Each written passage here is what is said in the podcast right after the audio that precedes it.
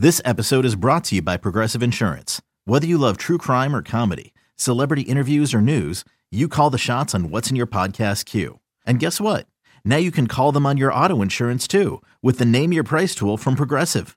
It works just the way it sounds. You tell Progressive how much you want to pay for car insurance, and they'll show you coverage options that fit your budget. Get your quote today at progressive.com to join the over 28 million drivers who trust Progressive. Progressive Casualty Insurance Company and Affiliates.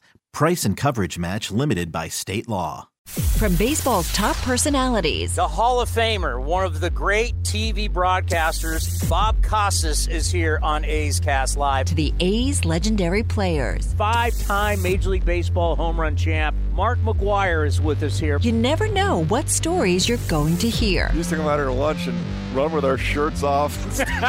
you would say. This is A's Unfiltered with Chris Townsend. Welcome to another edition of A's Unfiltered. Today we got a couple pitchers, an ex pitcher, and a skipper. It's Frankie Montas, Zach Logue, Fran Riordan, manager of the Aviators, and our old buddy Jerry Blevins. But we'll start with the big boy, Frankie Montas. Not too many people better than him in the American League right now. Well, now joining us here on A's Cast Live, he is the man that uh, you love to watch pitch every five days as he absolutely brings it for your Oakland Athletics. Frankie Montas is with us here on A's Cast Live. How are you? I'm good. How about you? Uh, I, I'm doing well, and you know, just watching you pitch recently, I think you got to be feeling great because the other day, 12 strikeouts, but just in command of the body, of the mind. You can really see right now where you are in your career, and you got to be feeling great. Uh, I feel pretty good. First of all, just want to thank God, you know, just for for keeping me healthy, you know, and um, I'm just trying to do my job, man. I'm just trying to go out there every five days and, and do my best. I remember doing an interview with you, and I don't know if you remember, but it was uh, it was the Bay Bridge series, so it was years ago. It was in San Francisco.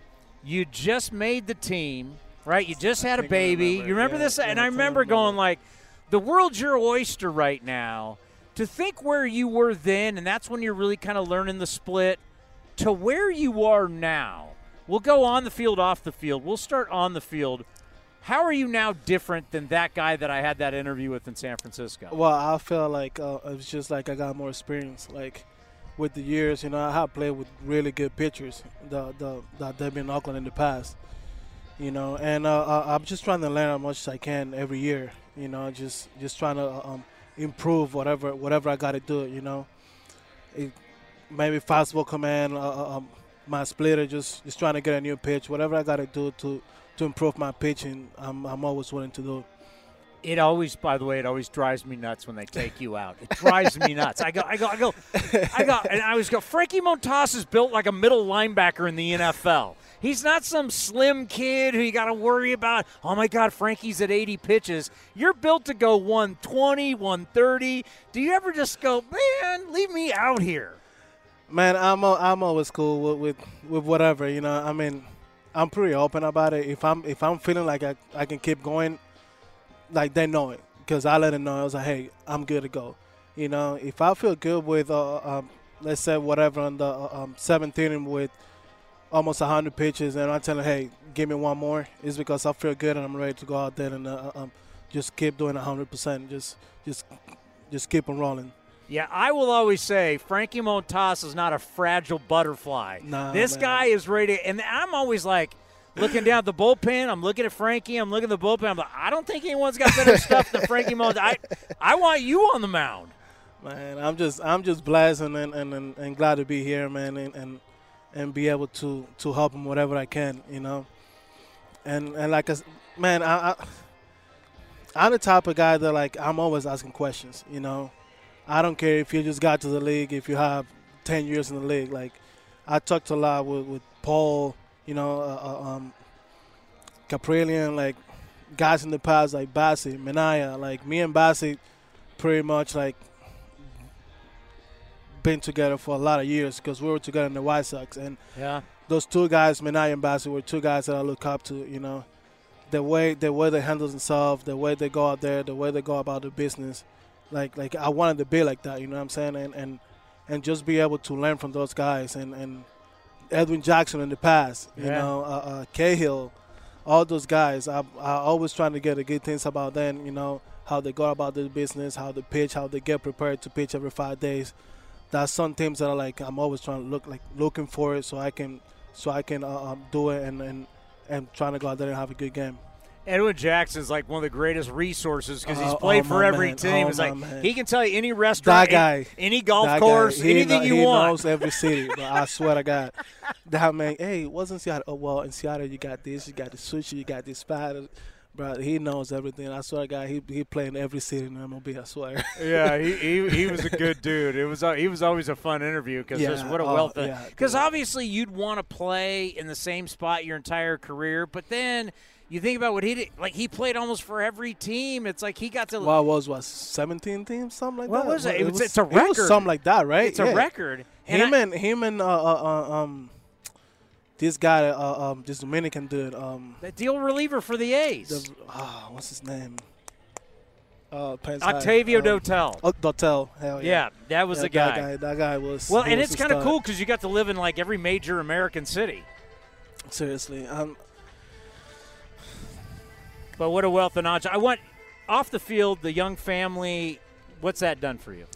man, I feel like that's one of the things that have, has like helped me grow up as a uh, um, as a father, as a man, as a human being.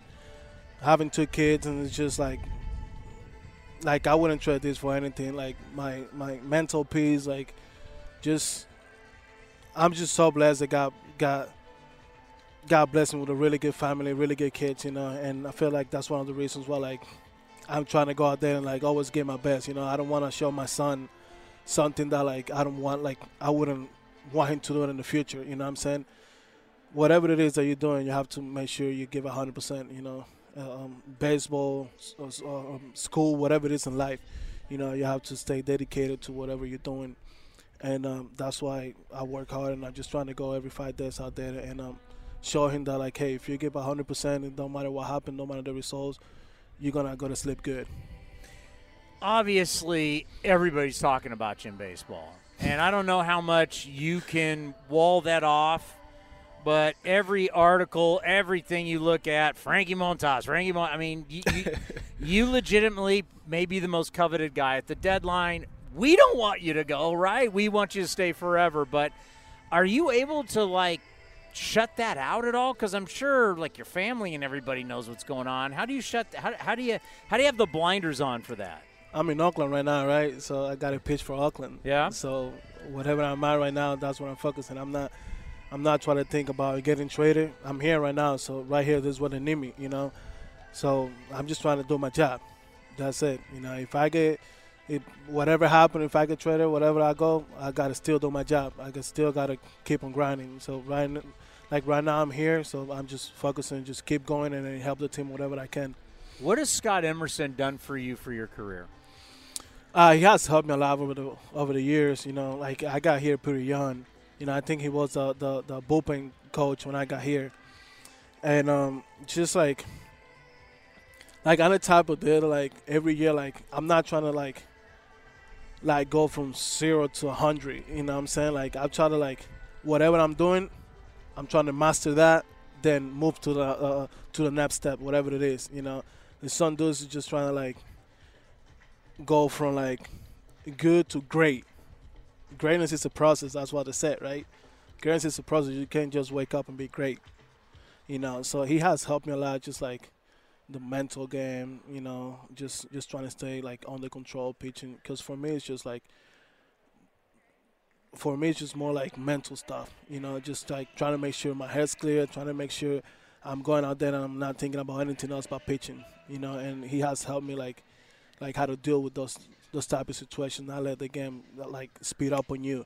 You know, sometimes you're pitching and you, you get like you get yourself caught up and like throwing pitch after pitch after pitch, and then next thing you know, you have three runs and you're like, oh my god, like it's time to wake up. You know, just trying to stay into the game and and I feel like he has helped me a lot on that. We've talked a lot, and let's end on this.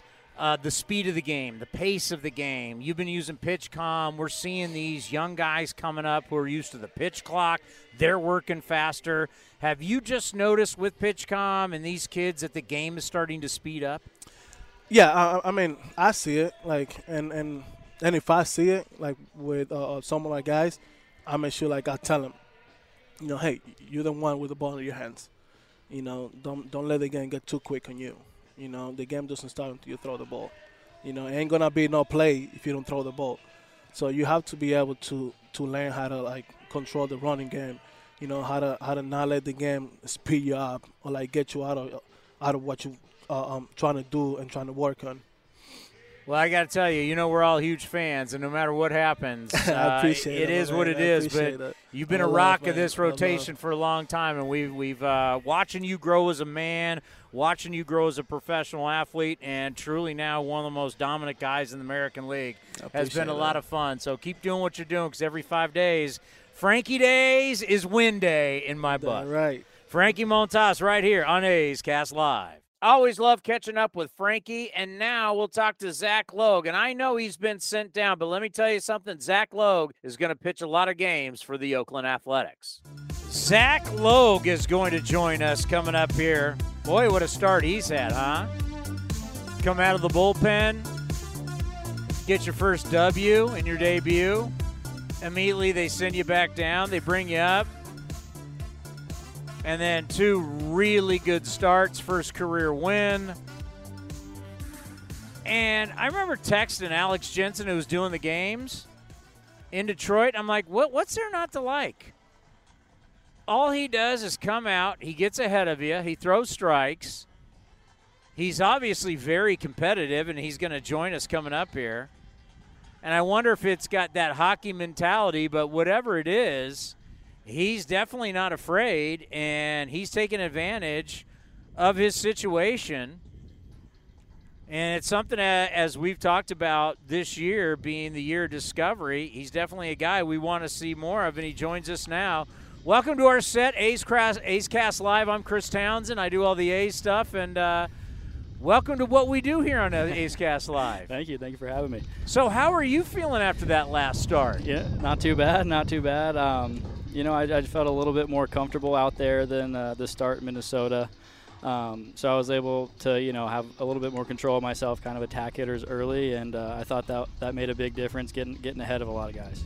Well, that's one thing that, that I've really enjoyed, and we talked about that with you and Adrian Martinez, with the fact that here you go, you know the for you now you you've already got the relief appearance, you got the start, so but for him adrenaline's pumping, and really for you guys back to back to not walk anybody. Yes, zero runs is the best, Right. But not to walk anybody, especially when you're someone who's not out there trying to strike everybody out. That's key for you. Yeah, exactly. Um, that was a big emphasis for me last year. Not that I've walked a ton of people, but just limiting those free passes is huge because, you know, you give up a free pass and then a, a blue pit and then a, a single, and that's a run, maybe two runs, and you you know could have got out of that with zero or, or one. Um, so yeah, just limiting the free passes, I think, kind of helps to limit those big those big innings. just talk about what it was like debut w sent back down and then you just after that you don't know you know you're probably going to come back but just what was that like Yeah. Um, so yeah, I went up to Toronto, which was obviously my former team. I, I didn't get in there, but it was cool to see with some of the guys that, that I had come up with and stuff like that. Uh, came back here, was here for the home opener, which was awesome, and then got in the next day. Um, had some family in town, which was awesome. But yeah, there was uh, there was definitely some nerves going. I'm I don't normally come out of the bullpen, uh, so that was a different routine for me, especially. But uh, I just wanted to go out there, fill up the zone, kind of attack guys, and see what happened. And uh, it was a 1-0 ball game, so it was close. So I knew I needed to, to you know, put up a zero. Um, went out there, was able to do that, and then Castellani came in and got me out of a bit of a jam. And then, uh, yeah, I just happened to be in when we scored those two runs, so Yeah. kind of kind of lucked into that win.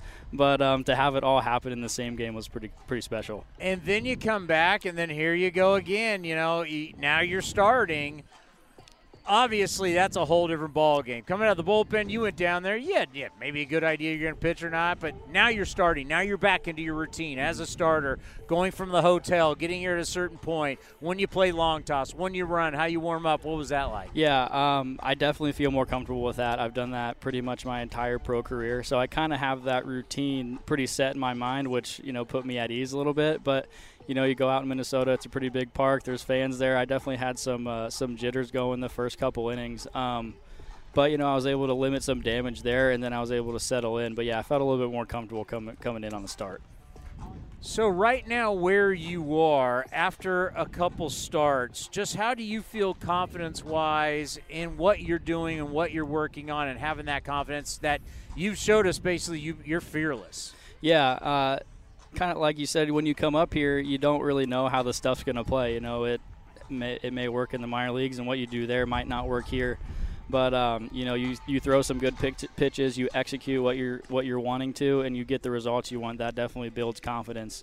Um, so for me, it's all about executing pitches, and yeah, like you said, I I like to come after guys. I don't mind pitching inside, uh, no matter who's at the plate. Um, I think that's part of what what makes me good, and part of what I have to do, given that I don't I'm not throwing 95, 96 out there, so I kind of have to be able to move the ball around, mix it up, and uh, use the entire zone. There is a whole lot of information in baseball. I mean, you can get everything you want on every single player. We're looking over the Angels right now. Yeah. You can get everything you want, and it's all through baseball. More obviously here at the big league level. How much do you delve into it to prepare yourself? Are you one of those guys that is like all about watching video, all looking at everything, or is more just about you? Yeah, I, I, definitely have started to watch a little bit more video. Um, I think in the big leagues, there's guys that have you know pretty pretty impressive strengths, and you want to know what those are. Um, but a lot of it for me, I think, comes down to just executing a good pitch. Um, one of the things that I think you got to remind yourself is that no matter where you are, hitting is really really hard, and uh, coming after guys, mixing it up, you know, mixing up location and pitches and all that stuff. Uh, at the end of the day, is probably still going to win, no matter who's at the plate. Um, but yeah, there's definitely a little bit, you know, a little bit more research done before a start. I think up here, just because there are guys that are that good. There is a pitcher that comes on this program all the time. He's a Hall of Famer, Tom Glavine, uh, a hockey guy. Was yeah. drafted. Uh, who's he drafted by? Was he drafted by the Kings, right? Yeah, yeah, because he talked about how he'd go to replace Luc Robitaille on there on the line. Yeah, better than bump, bump, Luc Robitaille. Yeah. yeah. So, and he's always talked about you know, in hockey, a very physical game. And I covered the Sharks for years, and there's something about hockey players is a different mentality. You're a hockey guy. Yeah. Talk about how hockey helps you on the mound. I'm I'm I'm curious if it's similar to Tom Glavine, the Hall of Famer. Yeah, um, I've I've talked about this before with some other people, and I think hockey is just such a it's such a like you got to be mentally tough. You got to be physically tough. It's just kind of like a blue collar mentality, and you might go out there, you might take a slap shot off the shin or off the foot, but you got you got to finish your shift uh, for your teammates. So I think you just got you just got to be tough, no matter what's going on around you, no matter if you're playing well or your team's playing well. You can just you got to control what you can control and uh, go out there and kind of have that bulldog mentality. So were you a goal scorer? um, I kind of I was more of an assist guy. I played I played wing, so I was happy to feed it to the guys that had a little bit a little bit better shot than I did. You didn't have the pop, huh? didn't quite have the pop. You know, I was I was a bit of a late bloomer, so I was kind of smart. Not that I'm huge now, but yeah. I was really skinny and stuff like that. I was pretty fast, but no, I didn't I didn't quite have the pop that some of the bigger guys on our team did. Yeah, there's there's definitely a toughness you got to have to play that sport. Mm-hmm. A lot of you know out here we don't know. We don't grow up on frozen ponds in California, but there's a there's a mentality, especially a toughness to play that sport. Yeah, yeah, I, I love hockey. I still love watching it. I wouldn't say I follow it super closely, but I love it because you know those guys are out there and they're putting their bodies on the line for their team, and uh, that's just something you really got to respect. And I, I love watching, especially the playoffs. It's a lot of fun. Independent ball changed your career. How? So in the the COVID 2020 season, I didn't I wasn't invited to the alternate site for the Blue Jays, so I was just kind of stuck at home. And you know, the first couple months I was playing catch and throwing bullpens with some friends in the area, but you know, you can only get so much work in doing that. And uh, there was a it was the Florence Freedom and the Lexington Legends. They put together a little four team league, and a bunch of pro guys and you know just normal people just came and tried out and wanted to get a little baseball in over the summer and uh, the competition actually ended up being pretty good. Uh, Brandon Phillips played for one of the teams, so I got to Yeah. face some, you know, some some real some real guys and some guys that played Double A, Triple A at the time. Um, so it was really really good to get that comp- competition, and that's kind of when I developed my cutter. And seeing reactions from that was huge going going into 2021 the next year. Yeah, I remember, you know, we had the guys that went down to San Jose. It's the San Jose Giants, which is obviously with the San Francisco Giants, but we took over that site and, you know, like Cap was there. We talked to a few guys that were there and it was like great for them, but everybody else, I mean, like what what what the hell is everybody going to do? It's like you, you lost a year of your career. So mm-hmm. that's kind of always been a question. What did everybody do? We know Right. some people retired, some people went out and got jobs. Yeah. I mean, uh, that had to be so tough for all of you guys. It was. It was tough because at first we went home and we're like, oh, we'll be at home for you know no more than two weeks, and then we'll come back and we'll just start this thing back up. And then you know a month goes by, a month and a half, two months goes by, and we haven't heard anything.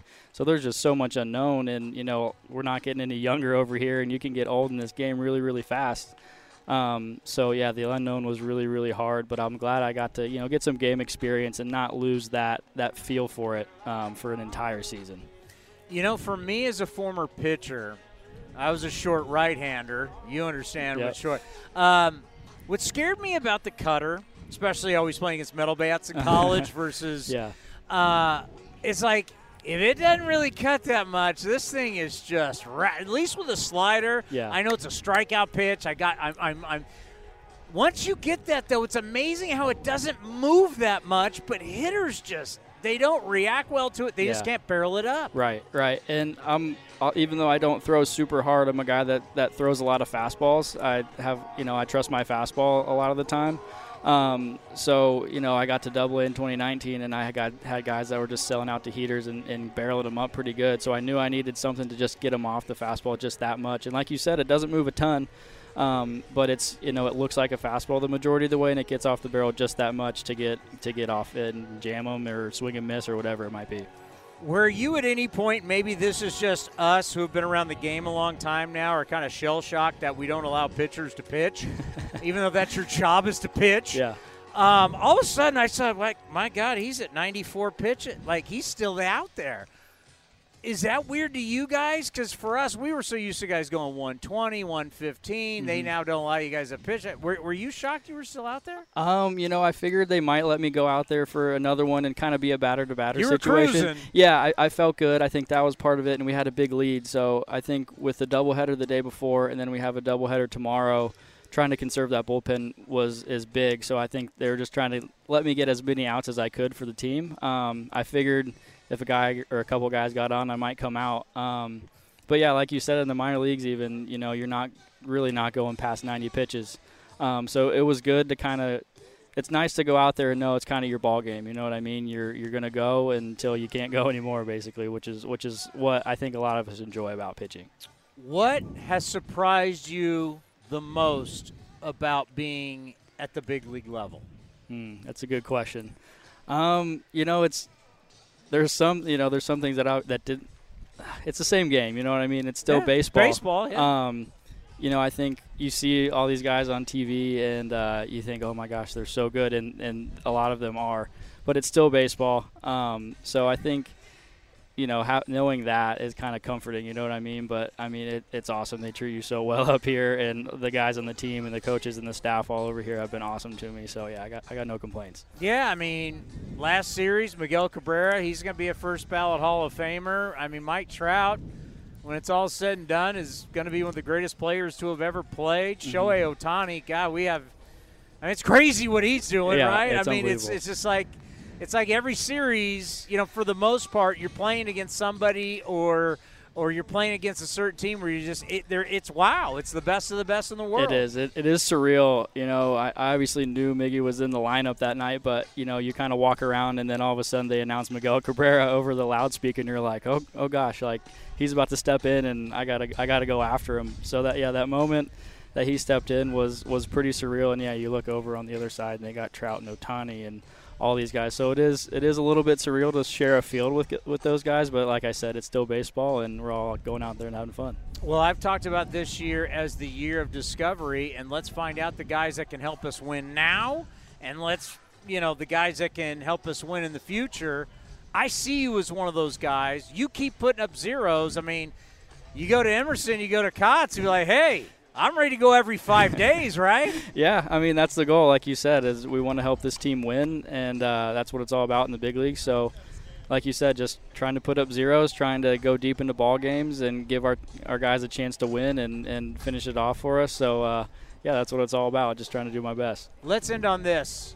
So we did the Mark Kotsay show earlier today, and he told us about the team meeting. That really hadn't gotten out, but he wanted to talk about it now. Yeah.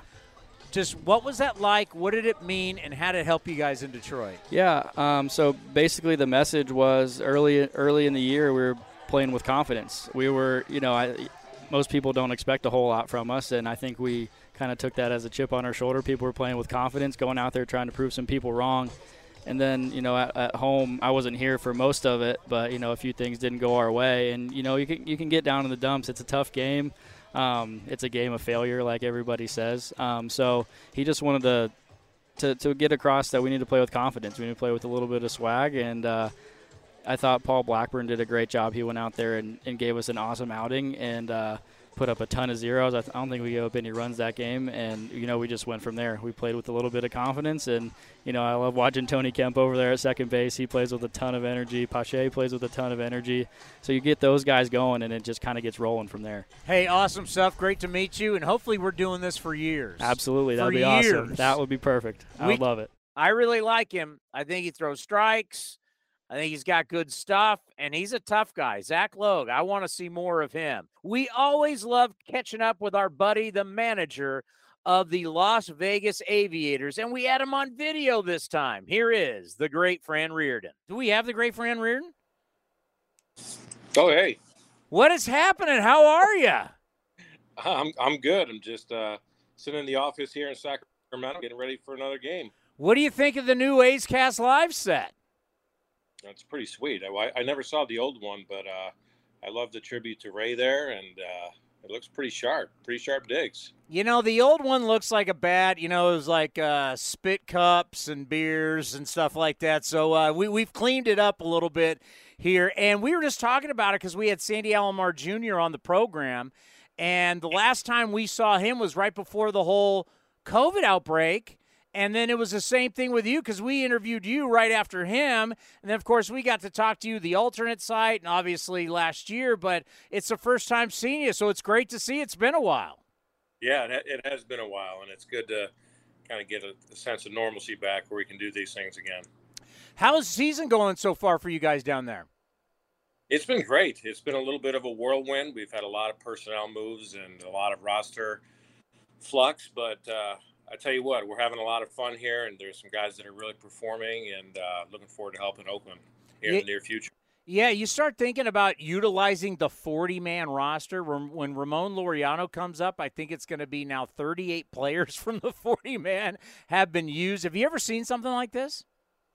I, I haven't, but uh, you know what? It, it's exciting, and it's a land of opportunity now, and uh, I, I think there's still a lot of energy um, within the entire organization. I know there's still a lot of energy in the big leagues, and you know it's kind of it's kind of a fun time for for guys to make names for themselves.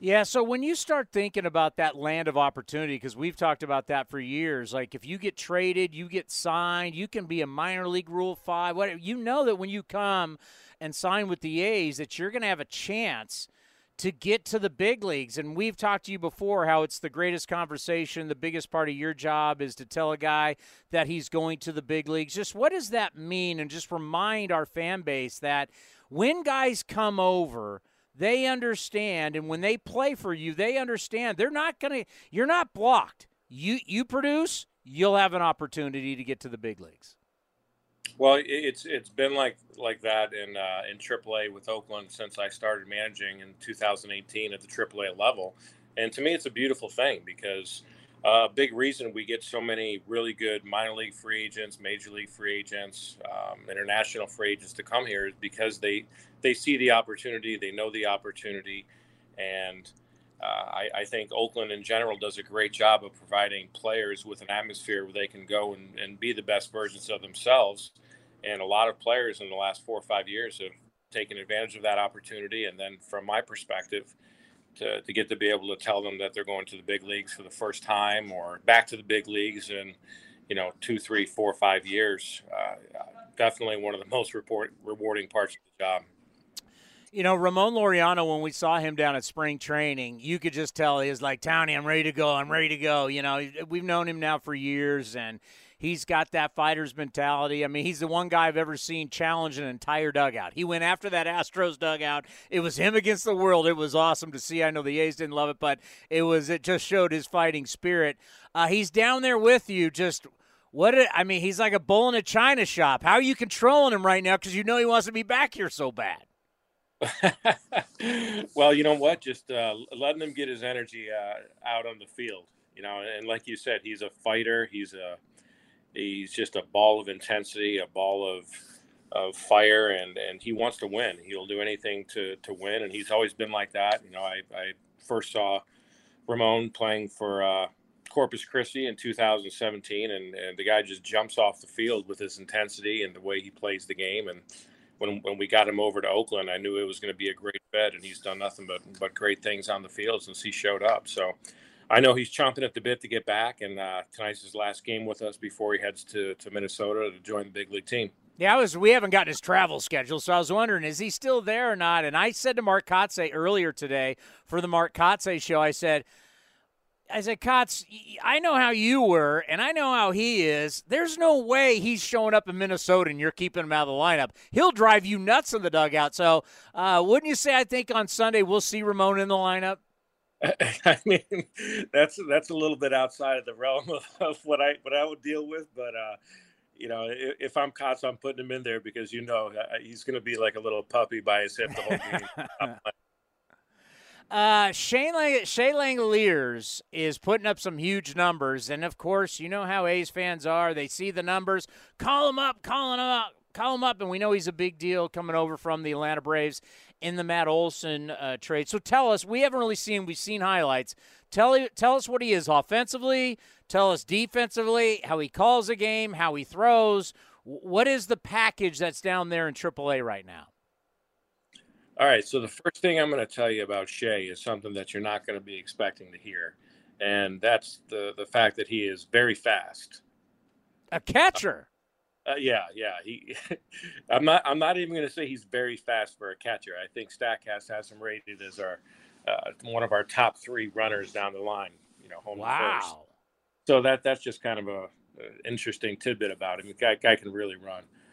Um, I mean, offensively, you're looking at a guy in, in 23, 24 game sample that has 10 home runs, is leading all AAA and, and OPS, and slugging, and up there in extra base hits, total bases, RBIs, home runs, uh, pretty much every offensive category that matters. And, uh, you know, for him to be doing it and then catching, you know, 95% of our games and the physical toll that that takes is even more impressive. So, pretty much he's shown that he's the the whole package for the first month of the season, and uh, he's just a joy to watch play every day.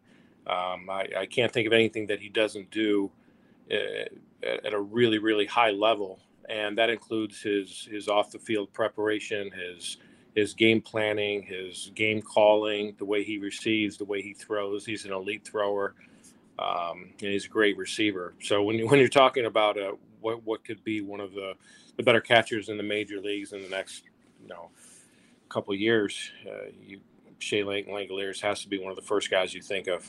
Yeah, that is. I mean, you talk about the high praise, and I know it's a question that you get, and it's not really fair. Is when someone says, "All right, has he done enough?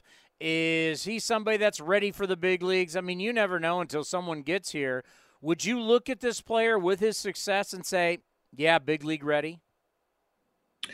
I, I, I would in a small sample, and you know, small samples can trick you sometimes with guys that have fringy talent or fringy makeup, but guys that have elite talent and elite makeup, um, you know, the short sample size tends to, to grow a little bit into, you know, what you may have with this guy down the line.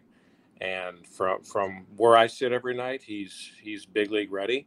Um, but those are decisions that other people, you know, will make when the time is right. You know, based on what's the what's the best for our team and what's the best for Shea Langeliers. When a guy has gotten the taste of the big leagues and he's sent back down, obviously major disappointment. You understand it. Everybody understands it. How do you handle those situations? As and is it really a case by case how you handle it? It's definitely a case by case, um, and it it matters the kind of previous relationship I have with a player.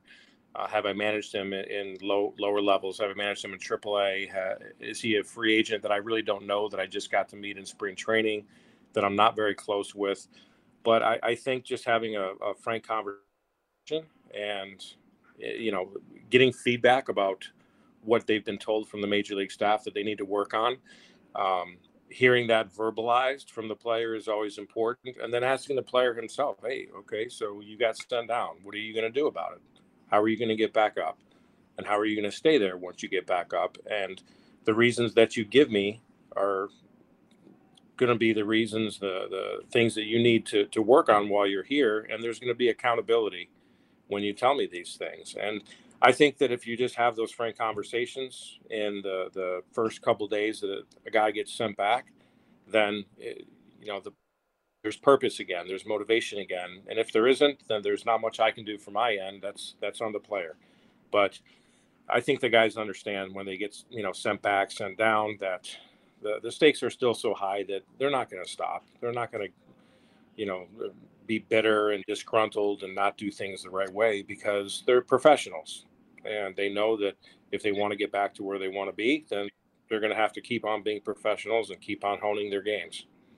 So I look at Nick Allen. We got to know him while he was up here, sent back down. Uh, you could tell there's a lot of great qualities there. Uh, don't worry about the size. Uh, he, has got speed. He's got hands. He's got a lot of instincts. He's got some moxie in him.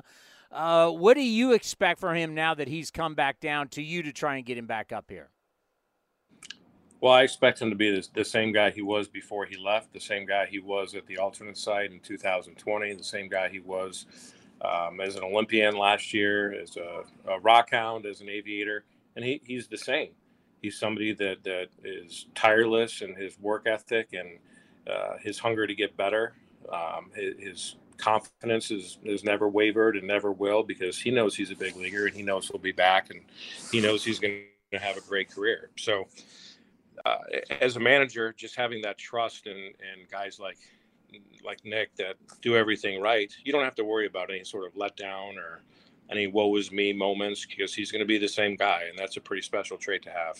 Well, throughout the year, we're going to see a lot of player movement, and that's kind of exciting for A's fans from a standpoint of okay, we've dubbed this the year discovery, so we want to see who's going to help win games now, who's going to help win games in the future. So tell us a, a, couple guys on your squad who may not be household names that will be here this year and they're going to help this ball club. Yeah, I think we have a few guys like that. I mean, uh, Mickey McDonald got his first taste of the big leagues, and he's he's a guy who's constantly been banging doors down as, as a non-prospect throughout his entire career. So for him to get that opportunity, if albeit a short one at the major league level, was a huge boost in his confidence. Um, you know, we, we have a guy, uh, Garcia, who we picked up from the Yankees, a minor league free agent that started off a little bit slow and then got on a little little tear, then had, had a slight oblique, but he, he showed a lot of promise in a, a pretty short period of time. Um, and then a couple guys that you're familiar with, the the Drew Jackson, the, the Christian Lopes of the world. Um, they've done nothing but but great things since they came to spring training or came to minicamp even before spring training started. So there's there's some players that are here that are, are pretty close to being able to to go back up and help the big league team and uh, that's that's what our goal is every day here. Let's end on this. Normalcy hasn't gotten back to all of us, no question. But how close for you guys in Las Vegas with the Aviators do you have as much as you possibly can have? I mean, based on the circumstances of the last two years, yes.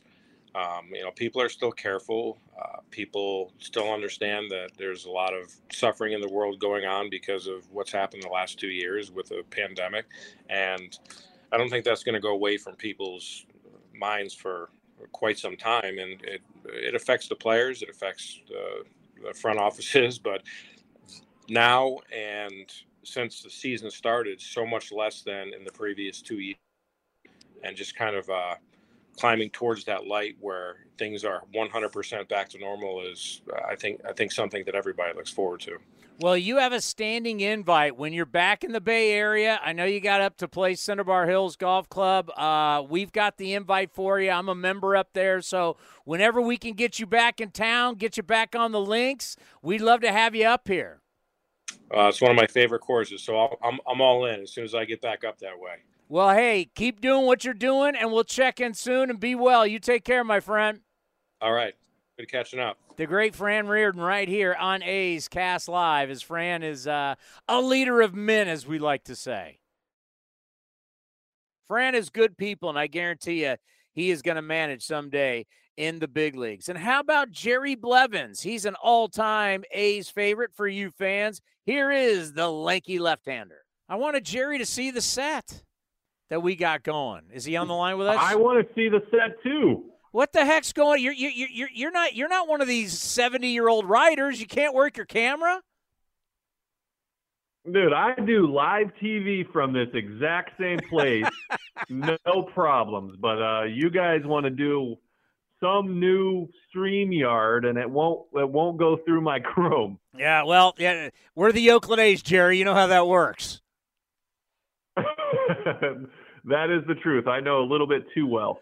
Well, it's been a long time since we we've seen you. Uh, congratulations on the success with John Boy and everything with the Mets. How are you? I'm doing great, man. Thank you. I appreciate it. It's it's uh, uh it's nice being on this end of my playing career. I'm enjoying it quite a, quite a lot.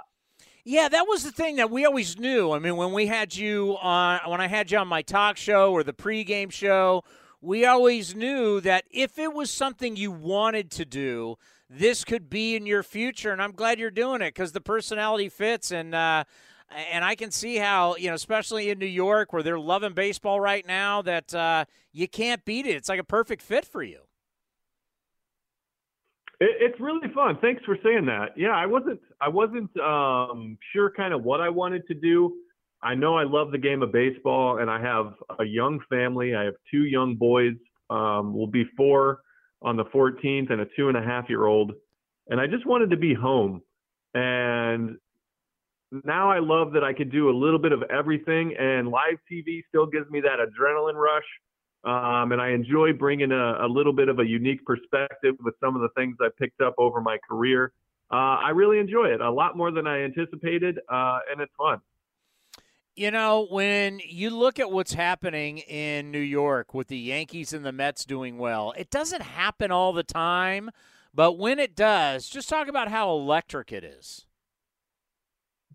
It really is electric. There's there's a feeling in the city when the the two baseball clubs are really good and it becomes like you know, a, a, little bit of a fervor. It's like a challenge on uh, which colors are going to light up the Empire State Building that day. Um, it's, uh, you know, you see a, a Yankees hat walking by the street, and they'll like if they know who you are, which which happens on occasion, very rarely for for a middle reliever, but they'll give you like a dirty look. Or if a Mets and a Yankees fan walks by, there'll be some in exchange. Uh, it's it's a lot of fun, especially when the temperatures start to rise like they are right now out here. Um, it's just a, an electric place to be uh, in a sports town when when the two the two baseball teams are are playing well. Well, it's so interesting you just said that because we were talking about what Chavi has said over the weekend and made, made news as the Mets hitting coach talking about, hey, the his players said the balls were different for primetime games. He didn't believe it. Then he saw it with his own eyes. The analytics backed it up.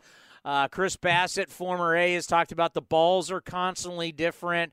What do you make as a pitcher where obviously, if anybody knows if the balls are different, that's the equipment you're playing with every single day. You guys are going to know. What do you make that everybody's saying, hey, these balls day in and day out, and now we're switching what kind of television you're going to be on. It's different. What do you make of that? It's it's it's ah, what's the word I want to use? Uh, it's unfortunate and unnecessary, really. Um, can you imagine if the NBA like you know would would be changing the the amount of air pressure in the basketballs or you you saw Deflategate with yeah. the NFL. Like it it it matters, um, and it's hard because you don't know how to anticipate it. I remember I remember when they changed the balls the first time, and I'm in BP and I'm like shagging batting practice for the first time in a long time in spring training, and I'm like standing under the baseball. And all of a sudden, I'm like, "Oh man, I, I'm I'm in. I need to scoot back like 10, 15 feet, and I catch it, and that kept happening. And I'm like, something's weird. Like this isn't, you know, I've got a lifetime of of catching fly balls. I can't be this off. Like my instincts are off.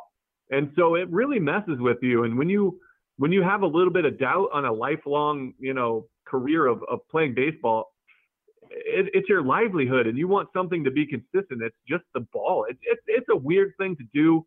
I, I don't know what the the the issue is and why they keep changing it. Um, but they better start to, to regulate it a lot more or the fans themselves like players have been on them a long time but i think the fans are starting to to get fed up with this being an issue yeah, we were playing the X Files music. I was doing my whole conspiracy thing. I believe everything I read on the internet. I believe everything on Twitter. And that joke that I always pull. And I'm like, listen, I, I compared it, and I'm glad you did basketball because that's what I did. I said it's like if the Warriors are playing as right now, as you know, here everything's Golden State Warriors, and the Warriors, if they're playing on NBC Sports Bay Area, and they're let's say they're playing the Suns or on Bally Sports, you're playing with one ball, but all of a sudden we're going to turn this game into a TNT game. Now we're playing with a different ball that's easier to shoot and hit threes with we would be going out of our minds if they were playing with different basketballs in different games. Like, why is this acceptable you know, in baseball? It's, it's,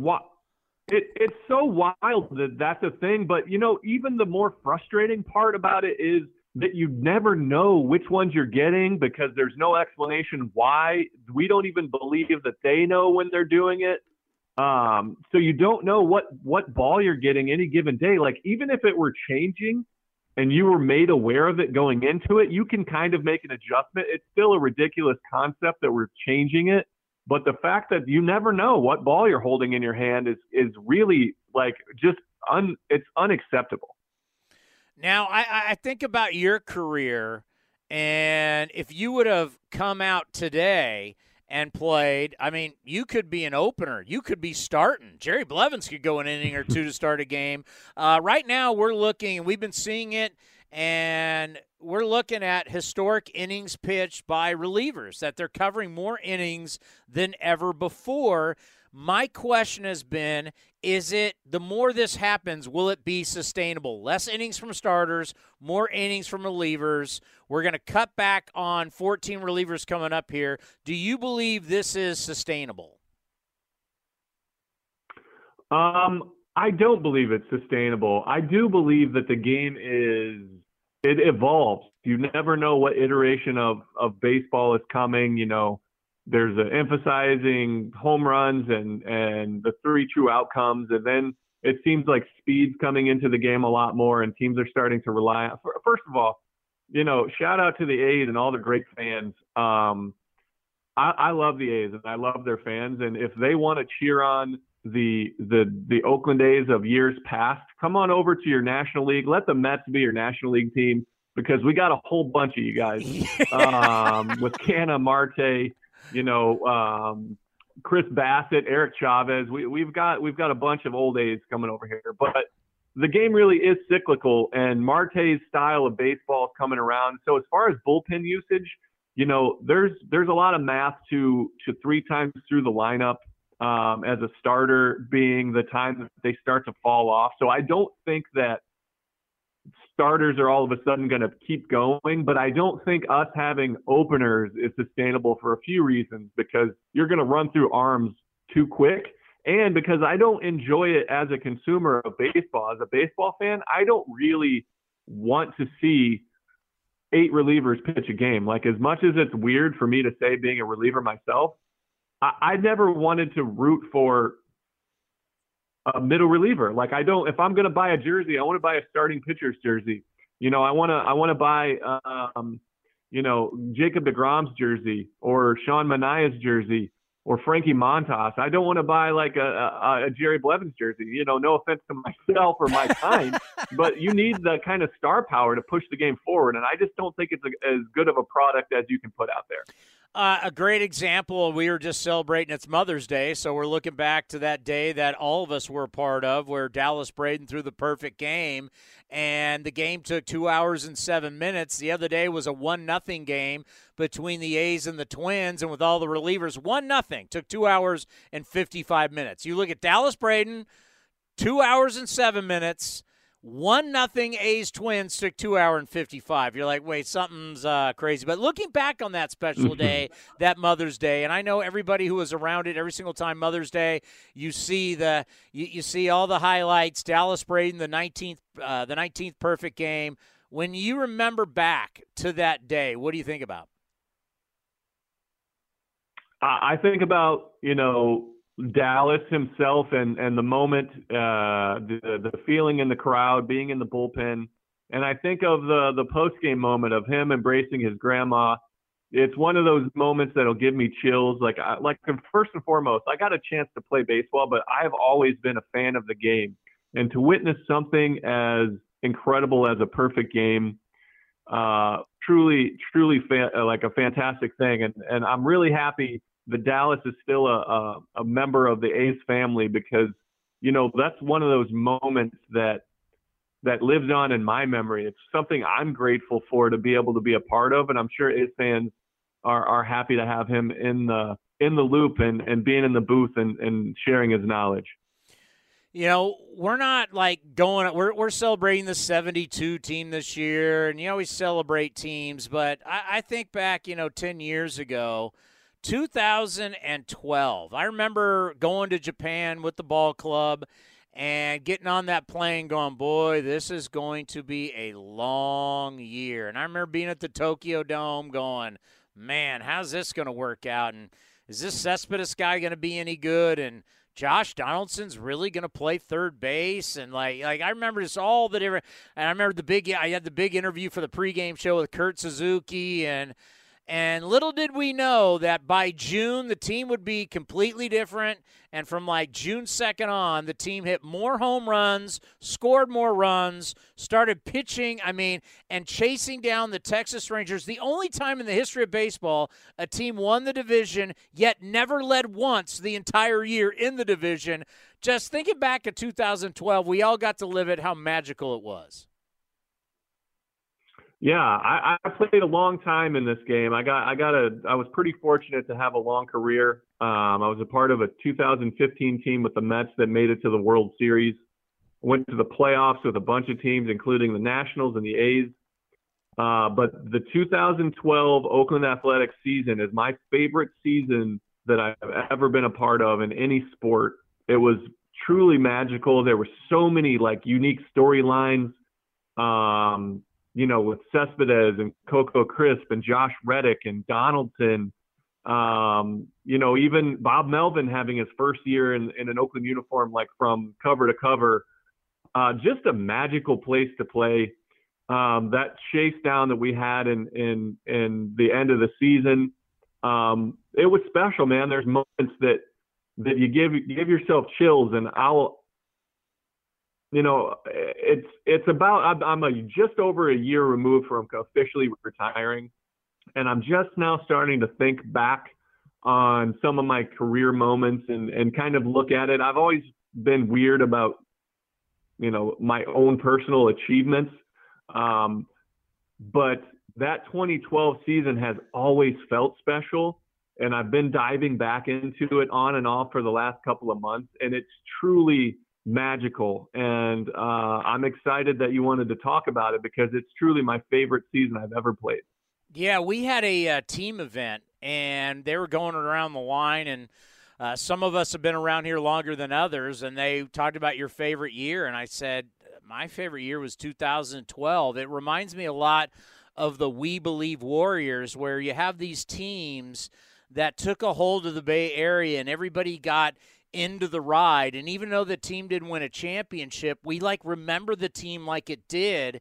And I'll never forget how, even after that Detroit series, all the Detroit players talked about this was the loudest stadium they had ever heard before. And that that ALDS, even though it was just the division series, it felt like a World Series. It was just, it's hard to explain it to anybody when you say that if they didn't experience it, it's hard to explain just how special it was. And it's also one of the reasons why Oakland and the fan base will always be special to you guys. Yeah, I mean, there was, you know, there was a lot of things stacked against that team in the end. Like, um, it was the expansion of the playoffs that they did in midseason, and so that turned the home field advantage into, you know, we had to start those first two games on the road, and we lost them in, in kind of upset fashion, and then we we had the three games at home to end it.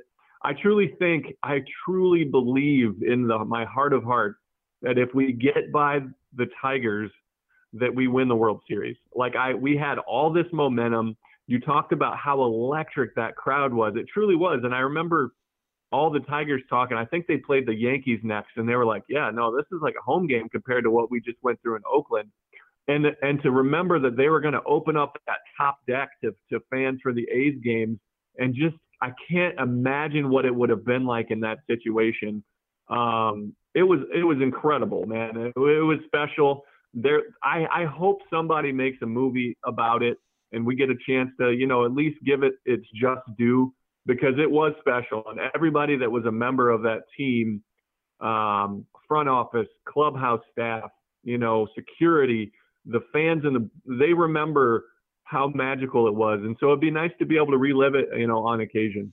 Well, call up Brad Pitt and let's do Moneyball too. Yeah, that's not a bad idea. They didn't win a championship either. No, no. I well, I and I remember doing the post game show, and you guys went out there, wives, girlfriends. Jonny Gomes has the hose and he's spraying the fans, and then once you guys all left and went back inside, there was just a pyramid right by the mound of those blue cylinder Bud Light cans and champagne bottles. And I think our post game show, that was after the final game where uh, Hamilton drops the ball. You guys came back and won. I'll never forget that celebration either. Just to, to finally win the West and just the way you guys got to truly just enjoy tracking down the Texas Rangers and doing something historically that had never been done before. Yeah, I mean, there. Like I said, I could talk about that season forever. Like, uh, you know, I've never that that Texas Rangers team just went to back-to-back World Series. They were still a powerhouse, and I've never, I still to this day, have never been a part of a series where we knew the Oakland A's knew that we were going to win all three of those games, and the Texas Rangers knew that we were going to win all three of those games. You could see it, you know, from each player. They just knew we were going to beat them because we just had that kind of edge to us. Unfortunately, we ran into Justin Verlander, and he got the best of us in, in five. Yeah, back to back years running into Justin Verlander and Miguel Cabrera. We just actually had Jim Leyland on uh, the program because we're taking on the Detroit Tigers, and he's a special assistant to their GM, and always reliving it with Jim Leyland. And he, you know, he has so much respect for for your guys' team, for Bob Melvin. Those were uh, two great battles. We get fans while listening and watching the show that can reach out to us, and one of our fans wants to. Uh, you know, obviously the passing of Ray Fosse has been really, really hard on this organization. Just uh, any fond memories you have about Ray? Well, yeah, I mean, uh, Ray is one of the reasons why I can do what I do. Um, I remember him approaching me as a young player and just talking about his, an, an interview, and he sat down with me. He he has a way, or he had a way. You know, it hit me pretty hard too with with Fosse passing, but he had a way of just communicating with with generation of ball players, and you always felt the significance of of Ray's presence. And he would, you know, I would ask him a question, and he would be honest and forthcoming and genuine and in the media game, it's really hard to find genuine people. Um, Oakland's got some really good good people around, and and they're pretty blessed with the coverage that they had. But Ray had an ability to just make you feel like uh, a member of his family. And he he he talked to me about his post playing career, and I was asking him kind of, you know, how was it transitioning into into this, and what was your thought process? And he just basically was forthcoming with so much knowledge and love um, that really I don't think you know at the time when I was talking to him, it was never a, a plan for me to be on the broadcasting side. Uh, but he really kind of opened that door for me to, to for it even being a possibility. And I saw you can do it with class and dignity and respect. And so I'll forever be grateful to Ray Fosse, uh, just a, a, great human being. Yeah, that's kind of the thing that when you look at being an Oakland A, that if you're here at the right time and you go through the right experience, and I've seen players that have left and they come back it's just it's part of a family. Is it a little bit dysfunctional at times? No question. But there is this family type atmosphere players people who work for the organization fans and I think you'll always have that because you were here during a very good you were here when it was rough, you were here during a good time, but there will always be something special about the Oakland A's and you and your career. Oh man, I, I love Oakland. I love everything about it. Um, I love the A's. I'll forever be grateful to them. There, there's just you know the at the Coliseum especially, it was so conducive, and for me being a bullpen player was really conducive to to creating relationships with with the fans because we, you know, you're face to face with them. You know, the long walk from the clubhouse to to the bullpen down there I'm seeing the same, you know, 200 faces every single day. You know, the, when they open the doors early, you see the season ticket holders. You see, you know, you see the same people sitting behind the the um, the bullpen there, and you start to to know names, and you start to get, you know, close enough to to ask them about their family, or like, oh, where's Steve today, or where, you know, where's Ashley? She didn't come to the game. What's she out doing? You know, you get a chance to to to be familiar with people and especially when times were, were tough as far as the team goes. As a player, you really respect the fans that show up no matter what. But when you're not playing well and they're still there, you know, you have to be grateful for those people. And so when we are, you know, when we were, my first year there was 07. Um, I got called up that September and we were bad until that 2012 season. But I saw so many faces over and over again that I, uh, you know, you learn to develop trust because they're not just there when it's good. They they actually know who you are, and they're they're really deep, caring fans. And so when it was good, and we were finally really good in that 2012 season, the love that they poured out, and you pour your hearts out for the players on the field, you can't help but be romantic about it and want to win for them just as much as they want you to win, and just as much as you want to win for yourself and your teammates. And so there, there's love for that that fan base for that organization, and and I hope that a baseball team is there for a long time because that area, that that group of fans deserves to have it. No doubt about it. It's great to hear your voice. I wish we could have had you, got to see you here with all the A's fans being able to watch, but you will always be a fan favorite. Let's do this again soon and continued success. Yeah, maybe I can update my uh, my AOL you know account, and I can get the off the dial up, and we can sync up enough so I can uh, get on on on TV for you. that is so good. Thanks, Jerry. you take care, buddy. All right, have a good one. Good luck, and let's go A's. Jerry Blevins, longtime left-hander for the Oakland A's, and you just hear it right there. The love that. Uh, a lot of these guys that went to battle in the green and gold, they will always love this franchise. It's the bottom line. Well, we'd like to thank Frankie Montas, Zach Logue, Fran Riordan, and Jerry Blevins for all stopping by A's Cast Live. Now back to A's Cast, powered by iHeartRadio. This has been a presentation of the Oakland Athletics.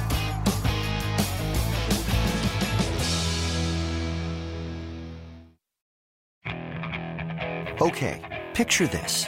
It's Friday afternoon when a thought hits you. I can waste another weekend doing the same old whatever, or I can conquer it. I can hop into my all-new Hyundai Santa Fe and hit the road. Any road. The steeper the better. Because my all-new Santa Fe is available with H-Track all-wheel drive so I can hit the trail without a worry in the world.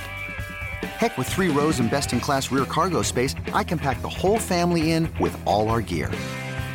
We've got available dual wireless charging for our phones so we'll never lose touch with civilization and we won't lose touch with the primordial power of Mother Earth. So which is it? Waste the weekend or do something a little more epic? And conquer it in the all-new Hyundai Santa Fe. Visit HyundaiUSA.com or call 562 for more details. Hyundai, there's joy in every journey.